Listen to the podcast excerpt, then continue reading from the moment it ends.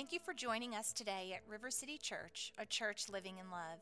If you have a prayer need, would like to speak to a pastor, or have questions about today's message, please email us at info at river city smyrna dot com. For more information or to give to the ministries of River City Church, please visit our website at river city smyrna dot com. We hope you are encouraged by today's message. God is good.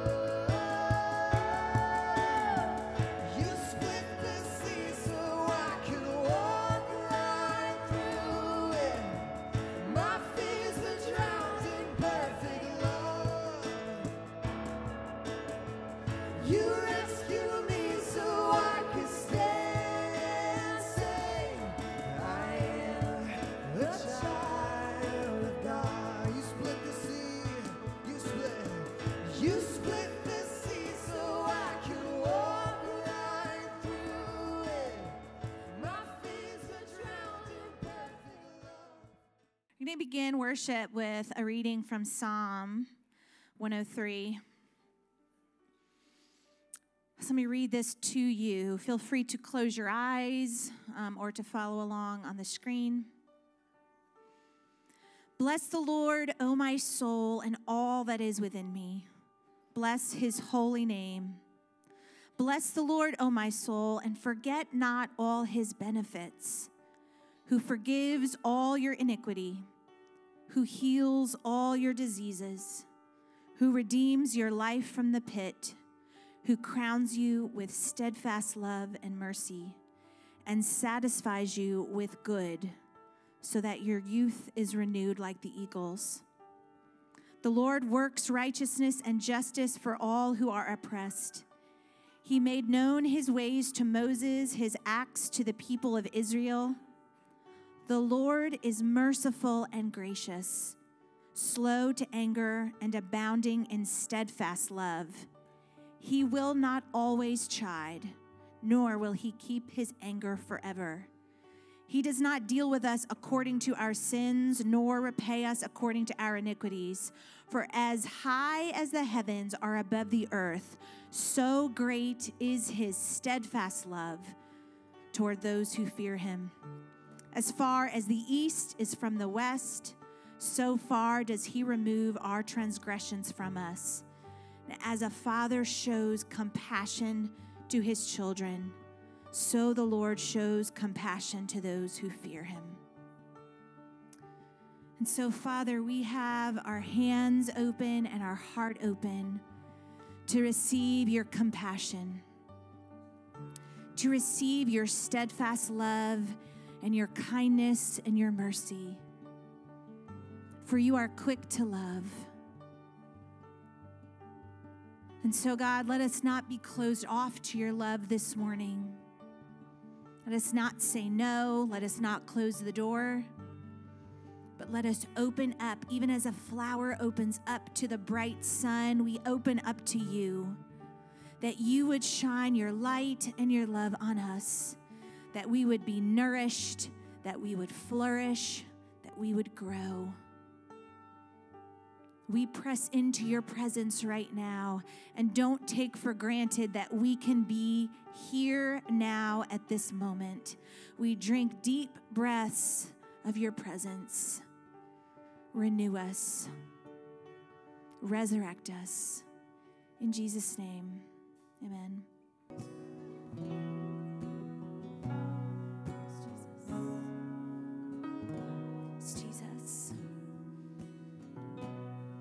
Jesus, we lift you up, we glorify you, we honor you. We sit for a minute in this idea that we are your children, that we are beloved, that we are chosen. And we imagine you looking deeply into our eyes as you wash our feet, Say, you are my child. You are chosen. You are my beloved, on whom my favor rests. And I must serve you, and I must wash your feet, so that you can leave behind your shame and your guilt and your brokenness and dysfunction and just receive. Give us the ability, Jesus, to just receive without our arguments of why we shouldn't, why our actions of why we can earn it. Let us just receive the beauty of being loved simply because we are your children. That's not a fact that we receive easily. So tell us again in these moments over and over, I love you, you're my child, my favor rests on you. Some of you really need to hear that this morning, that you are God's child, he loves you, and on you his favor rests. Lord, in that knowledge, we will thrive and we will come to life. So bring us to life today. Bring us to life. We thank you for resurrection. In Jesus' name, amen. So, okay, so just for you to know, we're preaching through the book of Mark, and we're not skipping anything. You need to know that particularly for today. So when you preach like this, you don't skip stuff. Things come up that typically pastors don't talk about because it's uncomfortable. And today's going to be an uncomfortable um, uncomfortable day for you and for me, but at least I'm up here in front of all of you to do it, right? So last week, the, the topic was hell, and you all loved that message. It was like, you remember how much you loved it? Um, this week, the topic of the message is typically divorce, which you might have heard of. So already in some of your hearts, you're like, oh, is can I get out of here now? Um, but here's here's the thing. So with the reading of the Word and the understanding of the Word, we have conversations and we have readings sometimes that aren't the kind of topics that make you walk away feeling like God has just given you a vision to conquer the earth for his kingdom. There are some conversations that are had that are jolting and purposed, but in the context of those conversations, you have to remember who it is that's having them with you and how he is for you and not against you. In that context, he can have very difficult things to say. An example is me and my kids, I take them to the store a lot. I like to do the shopping, and none of my kids seem to understand to not run away from the car quickly. I don't care how many times I've said it.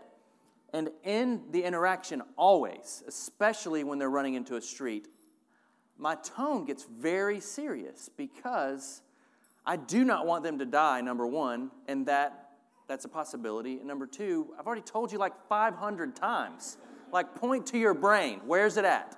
Point to your brain. Where's it at? And Nava's like, no, Nava, it's not in your arm. It's not in your arm. So my tone is, so it's so It's so passionate and it's so involved, not because I'm so afraid of streets or, but it's because I so am in love with them. And I'm so passionate about being with them, and I want to be with them. And like the thought of that happening to me is that painful, that my tone even flares up. It's not that they're terrible kids. It's not at all. It's actually the opposite. It's love. Somebody could see that happening in a parking lot and think, that guy's an idiot. Why is he screaming at a five-year-old?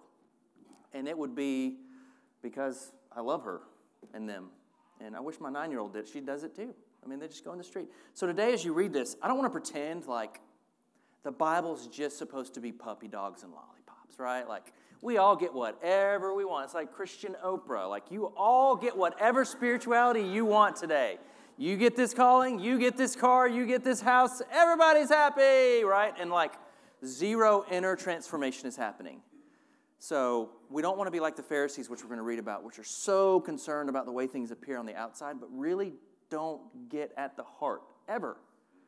And they end up being the dirtier out of all, even though they would appear to be cleaner. And so today we're gonna we're gonna talk through this. Um, it's a tough passage. Go ahead and brace yourself for that, okay? Go ahead and brace yourself that this is not going to be, God, if God is for me, who's against, it's not going to be one of those like seventeen passages we've all memorized and put on T-shirts and websites, right? Like love your neighbor, love God. All these things are beautiful. This is one that's supposed to put you in a position where you have to think, what's happening here? What's being said, right? And and here's the flaw of most even evangelistic churches. It's easy, again, like we said last week, if you weren't here, I would listen to that message, to label two or three things that we can make sure we don't do and call that Christianity, instead of looking at what's lying underneath those things in the process of, of growing into the life of God, which is Christianity. Right? And who, who who among us is without sin, right? And for those of you already right now are like, well, divorce is evil. Like, if you want to talk specifically about the sin logistics of it, one of the passages in the Bible says, if you've even looked upon a woman and had a lustful thought, you have committed adultery. So we want to put in the right perspective here. Just because you may say, that's never an option for me, and it shouldn't be for you, and you should be smarter than that.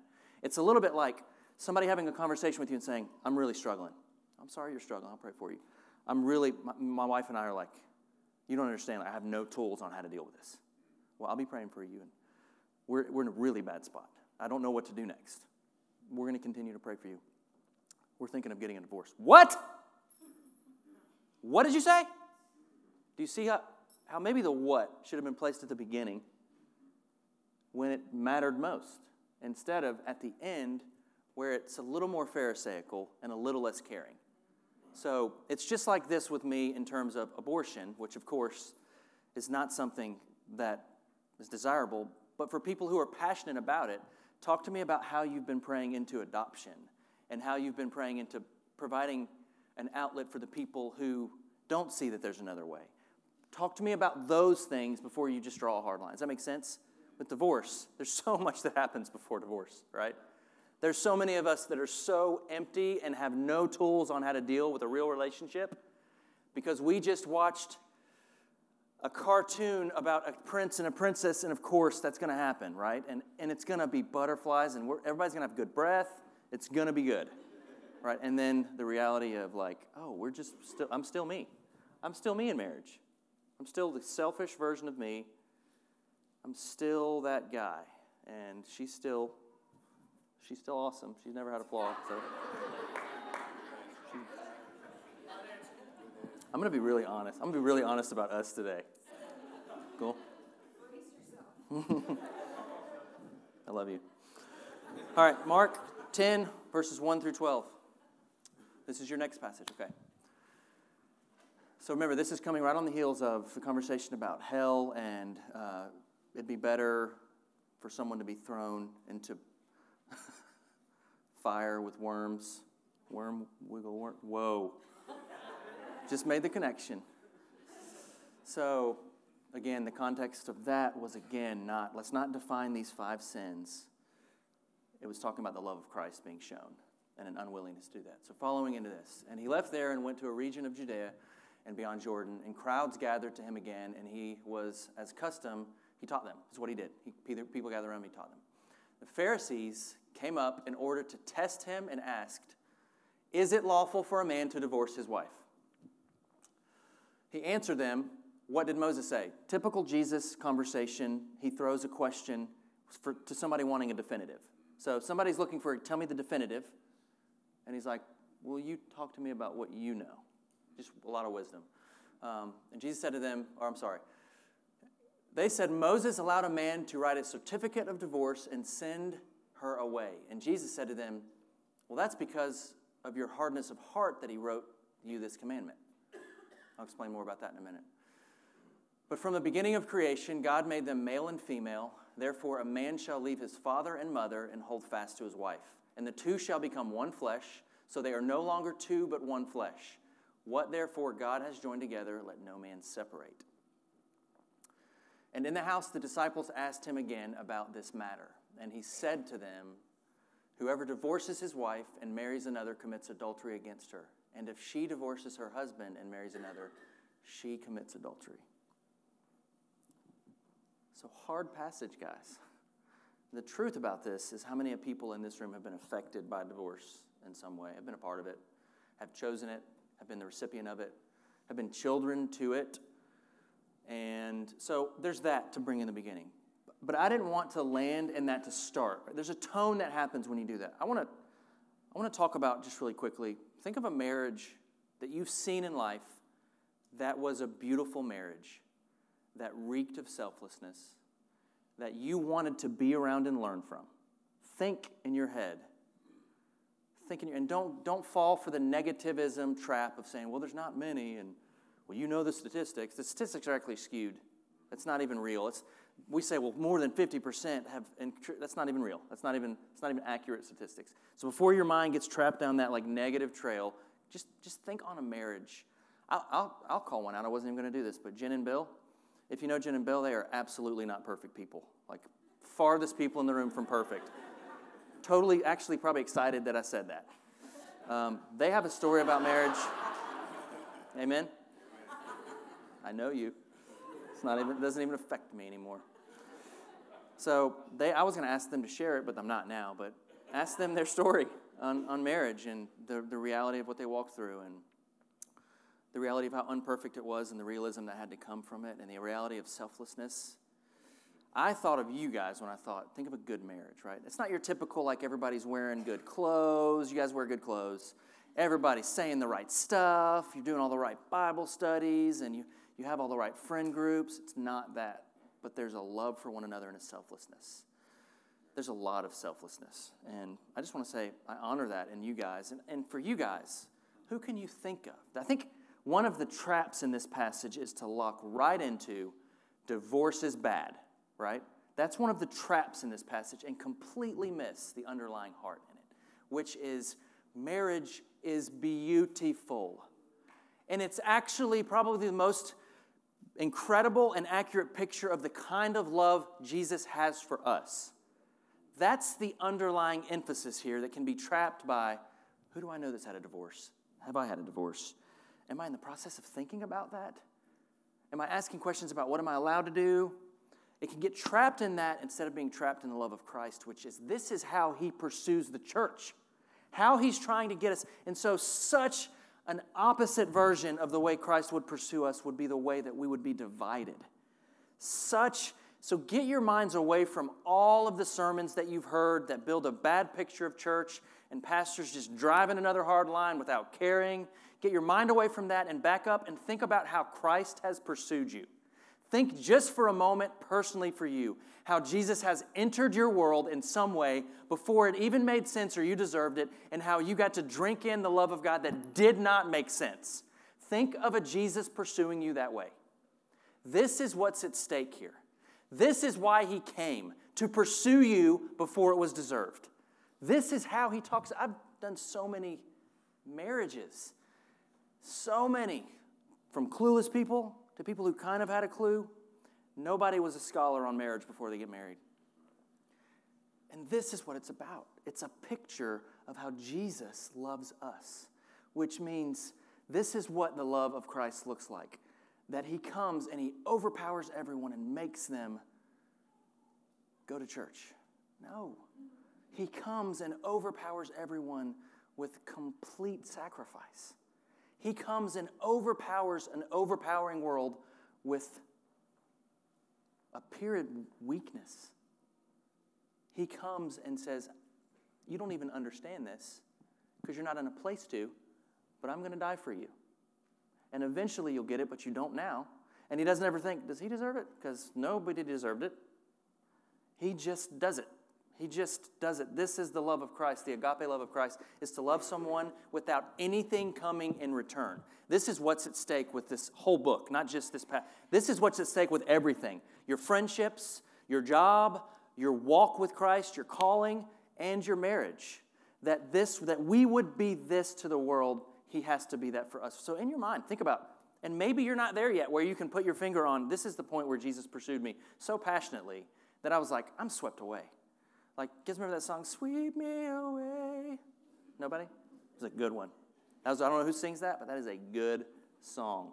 Sweep me away. I kind of got it, guys. I got a little bit of it. You know what I'm saying? Y'all just don't even know that. I remember for me when I was swept away a little bit and pursued. I was drug addicted, legitimately drug addicted, and had an experience with Jesus where I felt like, oh my goodness, this is actually probably real. I'm being pursued, and not like, like being pursued like I had been pursued before where I was going to be locked up. That's a different kind of pursuit. Nobody falls in love with that, right? Like, I've been to jail. On my way, being pursued was not an experience I want to duplicate. That's not what I want to build my life around. It's interesting how in Christianity, a lot of us have built our life around that type of pursuit. He's coming after you. He's not coming after you like that. He's not, because he's smart, and he knows that that won't work, and he loves you more than that. So if he locks you in a, a prison of rules that you can, you just can't break. Oh, I don't want to break them. I just actually do want to break those. Those are the ones I want to break. Tell me I can't, tell me I can't do it. I'm like, I'm about to do that. I'm going to do that. So he comes after us when we don't even understand it. We're not in any, any prison. He comes after us. He pursues us. He goes after us. He does what he did to the prodigal son, and we somehow taste and see that he is good. And at some point in us, we are like, okay, I'll, I will, I'll do this. I'll do this. That's the pursuit of Jesus that you have to have in your mind when you're reading these passages. If you're just looking to see if you're good or bad, or right or wrong, or in or out, this is not going to be effective in your life. But if you're looking to see a, a father who is pursuing you so strongly that there's parts of your story that you will never be able to put together. There's absolutely things that came into place to get you to this spot where, voila, you understood. A grandmother prayed. A friend did something. You drove by somebody, he said something. You got in a car with somebody, you did something. I happened to go to a night of healing prayer at a church that I didn't really want to go to because I was in ministry and I didn't like ministry at the time. I bumped into Riverstone. Now I'm pastoring a church through that movement. That's it. That's how it, like, can you all pray for me? And then being blown away by quiet people praying and not super loud people praying. And being blown away by people that when I felt like they were praying for me, they really cared. Instead of, stand up, raise your hands, do something. Do you want the Lord? And then like pushing me away. And I'm like, I don't want that, Lord. I would love the real Lord, though, whatever that is. I found it. I did that. I bumped into people. I'm here pastoring a church in Smyrna through that network. All of that. You have no idea all the things God did for you. You probably never will. Even in heaven, it'll probably be too much to see all of the different things he put together for you to taste and see that he is good. It's legitimately true, and it's happening for you right now. If you're still just waiting on a jail sentence, you're looking for the wrong Jesus, because none of us deserve it. All of us have committed adultery in our hearts. We all just need to put that out on the table. Every one of us. Females too. Well, that passage says if a man looks upon a woman, well, I'm just going to tell you, okay? It's all of us. So all of us need to be looking for a Savior that's coming, crying, loving, weeping, that we would understand the truth of the gospel, which is he came to give us everything. We receive it as a gift. We carry it with us, and then we give that. And it happens to spill out into marriage. And so what's at stake here isn't, it's not to be like the Pharisees. So the whole convo to start, conversation to start, I don't know why I just said, I write half words. Sometimes they get me in trouble. This conversation starts, so this conversation starts as a trap. Can you pull up Mark three? Remember back at the beginning of this book, the Pharisees went out and immediately held counsel with the Herodians against him how to destroy Jesus. This interaction starts as a trap. It starts as a trap to kill him. And the topic used is divorce because they knew it would be a divisive one. Just for you to know, though, divorce was rampant in this society. The saddest part about divorce in this society, only a male could do any of it. No female had any voice in this. There's actually written laws by a guy named Hillel that would say if a woman were to cook food incorrectly, she could be divorced on sight. If a woman were to disrespect or speak, to disrespect her husband or speak loud enough where people in the street could hear her voice coming from the house, the male could divorce her. This was the context this is happening in. So at first appearance, it looks like The topic is just don't divorce. What he's saying is, I see you, women. And our Jesus will always stand for those who are being persecuted. So in this particular setting, the Pharisees are trying to figure out how to hurt him, and they know that there might be a way to do it through this conversation. Who are the Pharisees? Clean on the outside, dirty on the inside. Rule makers, rule setters. Jesus is never happy with them. Jesus never has a conversation with the Pharisees like, oh, you guys get it so good. You guys are so getting this.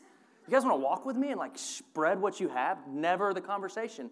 They have decided that their content trumps the content of Jesus and that he needs to be listening to them. And at no moment does Jesus ever say, everybody listen to them. This is the Pharisees, clean on the outside, dirty on the inside where it matters. So this is who Jesus is having his conversation with, self-seekers. Divorce for them was very different. For us, it's something we diffuse in court. For them, as soon as this would happen, as soon as a divorce would happen, a woman lost everything. Kids lost everything. It didn't matter. They were displaced in society. They, it was like a scarlet letter on their forehead. As soon as it happened for them, life was over. So this law, he says, they ask him, is it lawful for a man to divorce his wife? You can bring up Deuteronomy twenty-four one, and this is what he refer- references in this. When a man takes a wife and marries her, if then she has no favor in his eyes because he has found some indecency in her, and he writes her a certificate of divorce and puts it in her hand and sends her out in his house, and she departs out of the house. I just botched that up, but you get it if you read it. So he's saying, because of your hardness of heart, I've made some acceptances. Here's what he's not saying. Divorce is the way. Divorce is, that just makes sense. Before you over-theologize this, of course, like he doesn't want that for any of our relationships, correct? Like, that's that's given, right? He doesn't want, like, nobody stands before the altar of, of Christ and is married and is like, can you can you believe just in a couple years we're going to be divorced? I cannot wait for that. See, nobody wants that because nobody wants that in any relationship. Nobody wants that happening in any relationship. The issue isn't that, though. The issue is, are people going into this understanding? Are we receiving what he's giving us beforehand? So Jesus is telling them, in this setting specifically, men are abusing women, and it's not okay. So this law was put in place because you wouldn't do it the right way, and there need to be allowances for them to get out. There needed to be an allowance for them to get out, and you're still doing it the wrong way. His heart for marriage will always be male to female and oneness. This is the passage we just read from the beginning, that he is the Lord of, and that he, I hate saying this, it's so loaded, he hates divorce. He never hated you. He still doesn't hate you. He never did. It's okay to even grasp. For those of us who aren't divorced, it's easy to talk about this, right? Because I have so much wisdom on divorce. All I have is that it's a part of my childhood. And I don't even have the context to understand it correctly as a ten-year-old. I know that there is fallout. That's a reality, right? So... So marriage is permanent. It's permanent. It's permanent in, in that if you have a divorce, are you still walking through some of the pain of it? It's permanent, right? Like any brokenness is going to be permanent. Now, it can be a scar and it can be healed. But what he's saying here is this is something he is doing. He's bringing, he hates divorce. He hates people being broken. He hates broken. He hates cruelty. I've, I've learned more after pastoring here about how much he truly cares about people who are being oppressed and being treated poorly, right? And how much male, males dominate everything. Like, I just for you to know, in our church, we, we value that women have a voice and are, can be in ministry. I think it's silly to say that that's not true. I don't want to be guilty of these same sins. And the sin runs deeper than just, do I believe that divorce? I, I believe divorce is not from God. I believe it's one hundred percent. It's easy. Is it that simple? There's so much more involved. So his heart is for oneness, that he is the Lord of. This is the passage we just read. What is oneness? This idea of bringing two people together. It would be impossible to do that if you weren't selfless. That's what I, I wish I could like bottle and pour over people when I was doing a wedding is, there's no clue about that. Like, when you're dating, All of us do this. We put together like this most pristine version of ourselves that like it's impossible for that to last. So that typically comes out in marriage where it's too much work, and then you're like, it's about to get real, isn't it? This is, and she's like, this is it, isn't it? This is you. That's you. That's you. This happened to us for real. Our first year of marriage, it's, I'm not going to Christian pastor it. I'm not going to make it sound awesome. I was about as selfish as I could be. I still fight it all the time. I like things my own way. I'm not trying to be funny. It's it's that that's how easy or hard marriage is right there. Am I willing to be selfless? And I'll just be honest. I definitely wasn't in the beginning. She was very disappointed in me in the beginning. She didn't overtly tell me that, but you know you can tell. Just by the way that she says, I hate you. Or I wish I was married to someone else. Like small things. Like those things were, see, I was smart, so I knew it was happening.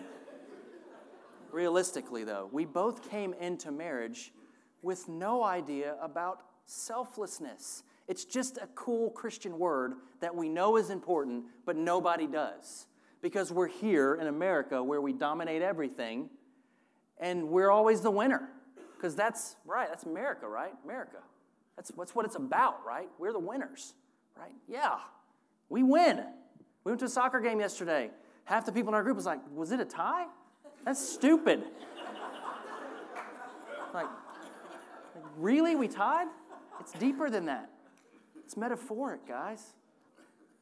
So for us, we go into marriage and we've watched all the Disney movies. And we're in love with whoever we're in love with. And even in Christian America, there's these images and pictures of people. There's pastors from stage portraying this portrait of themselves, not because they're trying to be in sin, but just, I've got to be more perfect than I am because I'm a pastor. So we see these perfect marriages like ours, which is, there's nothing wrong with ours. I don't want to ever be that because there's no way to live that. So when you go into marriage, really it... it It boils down to the same thing Jesus did when he came on the cross. That's that's that's it. It doesn't play out like that. It plays out like, you're really going to wear that? What do you mean you're really going to wear that? I don't know. What did I mean? Are you going to sleep till nine thirty today? Maybe, no. I'm not. That's, no. Are you going to watch another game for real? This is like yesterday. I'm serious. It plays out in these small ways that show, but I just have to brag on my wife and I. We're definitely not perfect, guys. Like, I don't know how much I can share, and people still stay at our church. I'm going to balance that.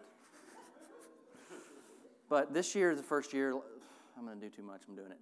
Uh, we both, so we. I've, I've been going to counseling for a while. The last time I told people I go to counseling, they were like, you probably shouldn't share that from the stage. I, I would challenge any of you to to make me believe theologically why it would not be important for you to be in counseling. Like, I would then point directly to this American version of you that thinks you're supposed to be better than any problem in life and how it's going to fail anyway, so you might as well just get there now instead of later. And I'll also give credit to our counselor who helped dig into some deep ministry-related things and also maritally-related things and some struggles from my past. So much sexual addiction in my past. If there's still kids in here, I'm sorry. It's the reality. You already know it because it's that. It's, it's worse than it even was when I was your age. But all of that was very real. From a young age, no bragging about this, but sexually things happening in my life that I was definitely deciding, but we're like, whoa, calm down. How do I even know? That's all of everybody in here has something. I carry that into marriage. So this past year, we, we started to have really tough conversations with our counselor and some tools given to us. Because who who knows? We're pastors, but pastors never look at a church and say, in about a year and a half, I'm going to have an affair. So just brace yourselves for that. It's coming. Nobody does that. It's like bad decision, bad decision, bad decision. I'll avoid this, avoid this, avoid this, avoid this. I don't need intimacy. Uh, this will help. This thing online will help. And all of a sudden, it happens, right? Like that's how it happens. Nobody's like, I'm planning this out. So we, the best tool I've ever had in our marriage, it sounds so dumb, was instead of trying to look forward to date nights, which, if you have kids, are not real. It's like, it's like Machiavelli, like Tupac, like, where is he, right? Like, he's not here. See what I'm saying? So we started doing this thing when we wake up, five minutes a day, five minutes a day. We sit down. We typically do it a lot. We've missed a couple this week. I'm blaming you because you were not selfless enough this week. But our marriage has transformed. We're still not perfect. I'm still a huge idiot, and not even in a cool, it's funny way. How, how's your day today? What do you got going on? What's for dinner? What part do I need to do in that? Do I have to do something in that? What are you feeling right now? We do this on a daily basis, and it's really like changed everything. I mean, we're still not perfect. There's still the temptation that everybody has to face that you have to guard against. But these small, aggressive moves towards a better wholeness are way better than, well, she decided not to do this again. And look at that. Evidently, she doesn't know that I hate it when people tell me that I'm an idiot. So that's another one for her. And why would she not recognize? Why, after I preach, why will she not say, here's what you did good? Like, I want you to tell me all the stuff I did good. Don't tell me the bad stuff. So she didn't do that. And then it's it's be aggressive on what you're trying to build, instead of being the spouse that finds the fault, right? Like, anybody has faults. That's not the issue. It's like being a Christian and being like, what can I do? What sins am I allowed to do? Tell me those. It's this whole other perspective. What does God desire? What does God desire? And so we became aggressive, and we still need you to pray for us, just like you need us to pray for you. And And this is not just for people married, but I want to share a couple things. So, to singles, the gospel, or this book that we're reading, talks about at the end the really hard part. He takes the disciples away and he says, this is adultery and this is adultery. This is how it happens. He's talking to a group of people. In Matthew, if you read the same context, you read that they freak out and are like, then who the heck wants to get married? But you have to remember the context they're bringing into this. Just a chapter ago, they're having an argument while walking with Jesus. Who is the greatest among us? Their argument with each other is, who out of all of us, and they would openly ask Jesus, Jesus, can you just tell us, like, and they will here in a little bit again, who's going to be sitting closest to you, right? Who's the greatest among us? No concept or understanding of what he's trying to do. It's in that setting that he is saying, this is how hard this is. And if you're entering any relationship in that, who's the greatest mindset, it is impossible. It would be better that you never marry than go in thinking your marriage is about to be about you. It would be better that you never even consider it if you're still having a conversation about who's the greatest, whose gift will shine the brightest, what is God going to help me to conquer on this earth, what business am I going to own, who's going to give me stuff. If that is the context of how you enter any of these relationships, it would just be better that you didn't marry. Does that make sense? And that is the best truth you will ever receive, because in marriage, it will rip that out of you quickly, because there is now another human with you that has the same set of junk that you have that needs your attention like Jesus gave it to the world through the cross. That person is going to demand that from you, just by being alive. And if you're unwilling to do it without a person, I'm just telling you, singles, marry better, marry slower, make good decisions. Don't get married out of fear. You feel like your life is ending in like three years, and if you don't get married right now, like, oh my gosh, like what are we going to do? I don't have anybody to marry. It's coming. If you're thinking like that, you're getting married. You're getting married. It's not, it's not, that's not your issue. Marry the right person. That's your issue. If you're like, but I just, I've been waiting for this guy, and he's so, he's going to be beautiful. And this is a guy talking. If this is you, do not act quickly. Do not act quickly. Be at peace with the season that you're in. Be at peace with waiting on the Lord. If you can't wait on the Lord at the beginning, that's a big, significant thing to look at. And I would say that about anything in life. If you're not willing to wait on the Lord, you're just telling the Lord, I'm, I'm doing this. I'm doing it. You don't want that set of your own problems. It's got its own problems.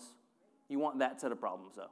You want the I'm waiting, I'm not afraid that I'm going to be alone, there's not some kind of weird thing about me that needs to be, I'm not like Carmen, like I've made a commitment to never marry. That's not you. Singles, slow down. You don't have to be married. You don't have to be married right now. It's not the end of your problems. It's the beginning of a life with another person, right? And it doesn't look like Aladdin. It's, it's better than that. It really is better than that, but different. To marrieds. Just, I'm going to say this because Tom Tanner preached a similar message when we were there, and he just said it, and it was beautiful. If you're having an affair, stop now. If you are having an affair, it is not from God, and he will not bless it, and there are things connected. Stop now. It's the only answer. Stop now. The problems that are coming will only grow. Stop now. Stop now. It's not the answer. I know that we sometimes are like, well, this just makes sense, and this is the way it is, and this is, the, and God's, he's okay with it because he knows my needs. Stop now. Stop now. Everybody say stop. Stop. Now. now.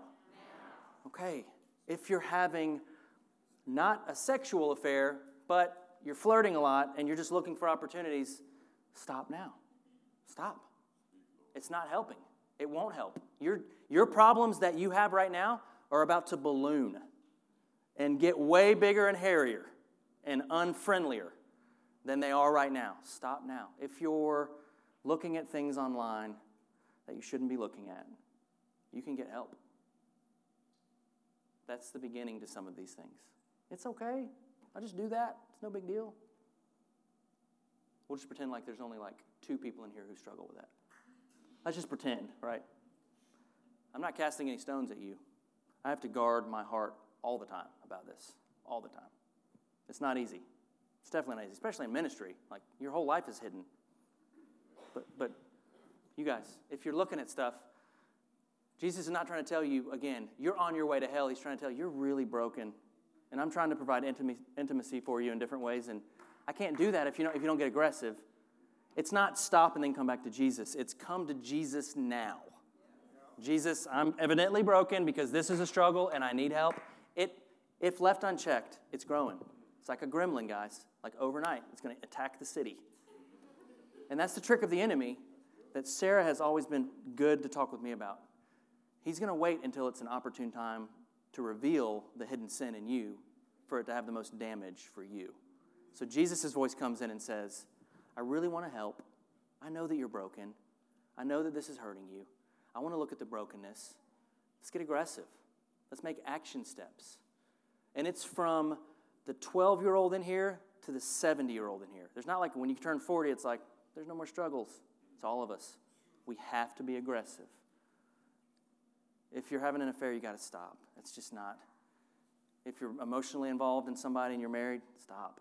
If you're looking at stuff, get help. We want to help you. I'll help you.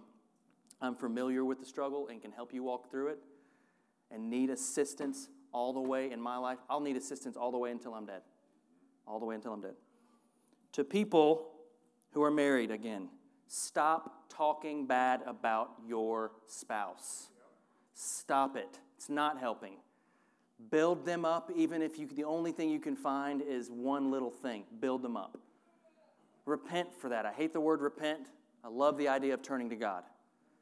Repent for it. It's not good. It, it actually makes you look like an idiot when you talk bad about your spouse, because you guys are one, and God brought that together. So you're, it's like saying, I'm an idiot, I'm ugly, I don't do the dishes. And that's like exactly what it's like. Stop talking about your spouse. For those of you who are married and are strongly considering divorce, meet with a counselor. But understand that his goal is not divorce. His goal is working on behalf of the other to the point of gaining nothing back. So if your eyes haven't gone there first, definitely don't go to the end first. To those of you who are in a marriage that is really hard right now, forgive the church global for being terrible on how to work through that. We just know how to draw a hard line. Don't, don't divorce and you're good. I don't care if you're miserable. Just don't divorce. That's stupid. How dumb is that? That is dumb. Don't be that for others either. Don't be the guy that says, oh, I'm sorry you're struggling. I'm sorry for this. You want a divorce? What? That's dumb. For those of you who have been divorced, Jesus is making all things new. Jesus is making all things new. There's restoration. There's shame involved. Jesus wants to cleanse the shame. He wants to bring. There's going to be scars. And eventually those scars can actually be beautiful stories to help people. If you right now in this room are feeling an overwhelming sense of shame, bring that to the feet of Jesus. He only convicts. Shame is from our enemy. Shame is not from Jesus. Conviction leads us to repentance and it's kindness. That's the Jesus that sits before you and says, I already knew you were struggling with this, and I'm not trying to cast stones like all these people would if they knew. I'm trying to help you. I'm trying to help you. And in your marriage, he wants to restore. Whatever married marriage you're in now, he wants restoration. He wants to build. He wants you to love the spouse. And if you need the tools, seek them out. I know this couple right here would probably meet with any of you. They do marriage counseling. I know Bill is a licensed professional counselor. He can help you here. He'll meet with you. I would sit down with anybody. I would help funnel you into something, anything. If you're at the spot where you're like, it is hitting the fan, meet with Christian people who love Jesus unselfishly and let us work through it together. Does that make sense? We have a marriage thingy. We're going to call it a thingy coming in January. All at the church. It's going to be great. You can look forward to that. If January is not soon enough, don't go home and just push it over here, right? Get aggressive. Do a five-minute morning thing. Do something. Calm down, guys, about the five-minute morning thing. Seriously, guys? He makes all things new. In every area, not only marriage, the kingdom is breaking into the world. This is the gospel. The gospel is not, I can't wait to get to the world and divorce it. The gospel is I'm infusing Jesus into this world. He's coming as Messiah. He will come and serve, and power will push him away, but he will serve unto the point of death. This is the gospel in every area. It's the gospel at work. It's the gospel in friendships. It's the gospel in marriage. This is the work that we must do. I must be loved by Christ to love like that. It's impossible to love like that. He gives us a helper. It's the Holy Spirit. It is impossible to love like that. It's impossible to receive the forgiveness you need in the process of walking through the cleansing from what divorce has done in your life. It's impossible to do it for your husband or wife. It's impossible, singles, to wait on Jesus without the Holy Spirit. It is impossible. It is impossible. So today, if we can have the worship come up, your job is to present to him where you are at. And to not lie about it. And to f- Romans twelve, we talked about last week. That you would be a living sacrifice. To be totally consumed by God looks like handing every part of you over to him. He's not here to convince you of how terribly you are of a sinner. He's here to convince you what you never knew, that you are actually a child of God. You're an heir to his kingdom. You're, the things of heaven are yours, Ephesians two. Every spiritual blessing's in the heavenly realm. Relationally, you have everything that you need. He's building his church around these things. The fruits of the Spirit are what flow through a marriage and make them good. But they got you have to sit with it. You have to work on it. And so if you wouldn't mind um, standing with me.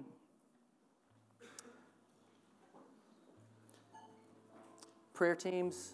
If we could provide a few, just as many prayer teams as we can, as we have. I think we talked to Linda about it. One, two, three at least.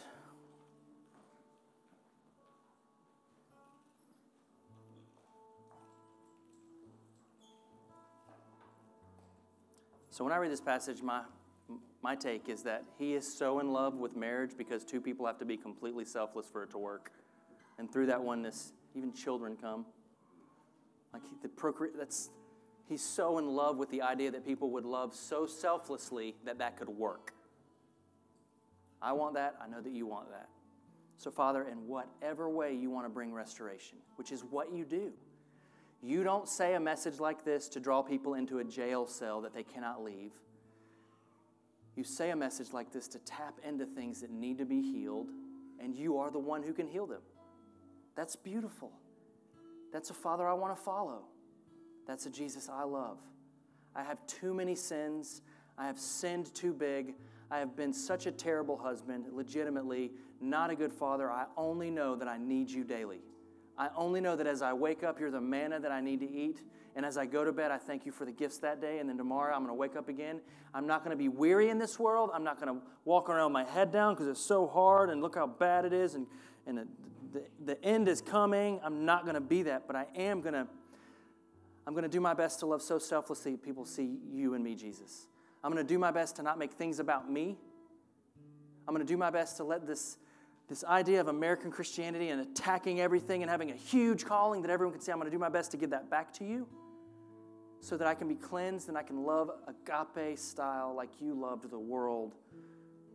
The world didn't agree with you, but you did it anyway. I want to be a church like that, that is so selfless that we love where it's needed, not just when it would, would appear bad to us if we didn't step in. Forgive the Pharisaical ideas that we have that when things like these specific three things come up, we need to make sure we drive a hard line because we don't want to be seen. That's all fear, and I don't want anything to do with it. And open up our hearts to love people in the process and be with them when it is hard, not just at the end of the hard. In fact, I'm going to pray for you guys right now. In this room, for those of you who are familiar, there are people that God are going to put, is going to put on your heart to love selflessly, to pour into. And if at any moment during this prayer you just want to go and love on them well, I pray that you would just speak to people right now, Jesus. And for those of you who want restoration, I really, truly believe right now He wants to provide supernatural restoration for you that only Jesus can provide, so that your marriage can be what He intended it, which is this good thing. It's just so good. In its best, it's so good. So we do pray for restoration. You guys, as this song is being sung and as you're worshiping, if you need prayer for anything, specifically these things, please come up front. And those of you who have somebody to pray for, you can go pray with them. Just give some space for a few moments.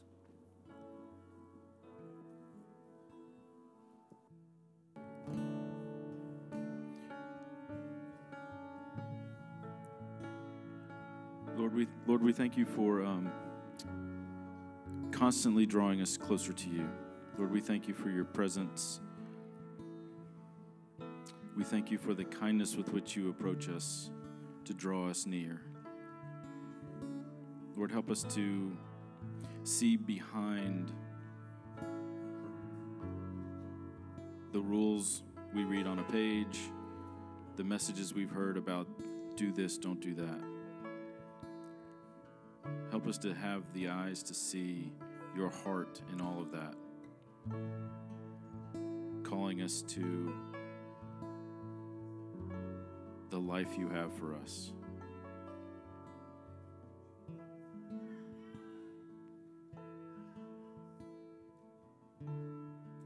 Lord, go with us today. Go with us this week. Continue to give us glimpses of you in the ordinary. Lord, we love you. Amen. Thank you again for joining us today, and please visit our website at river city smyrna dot com.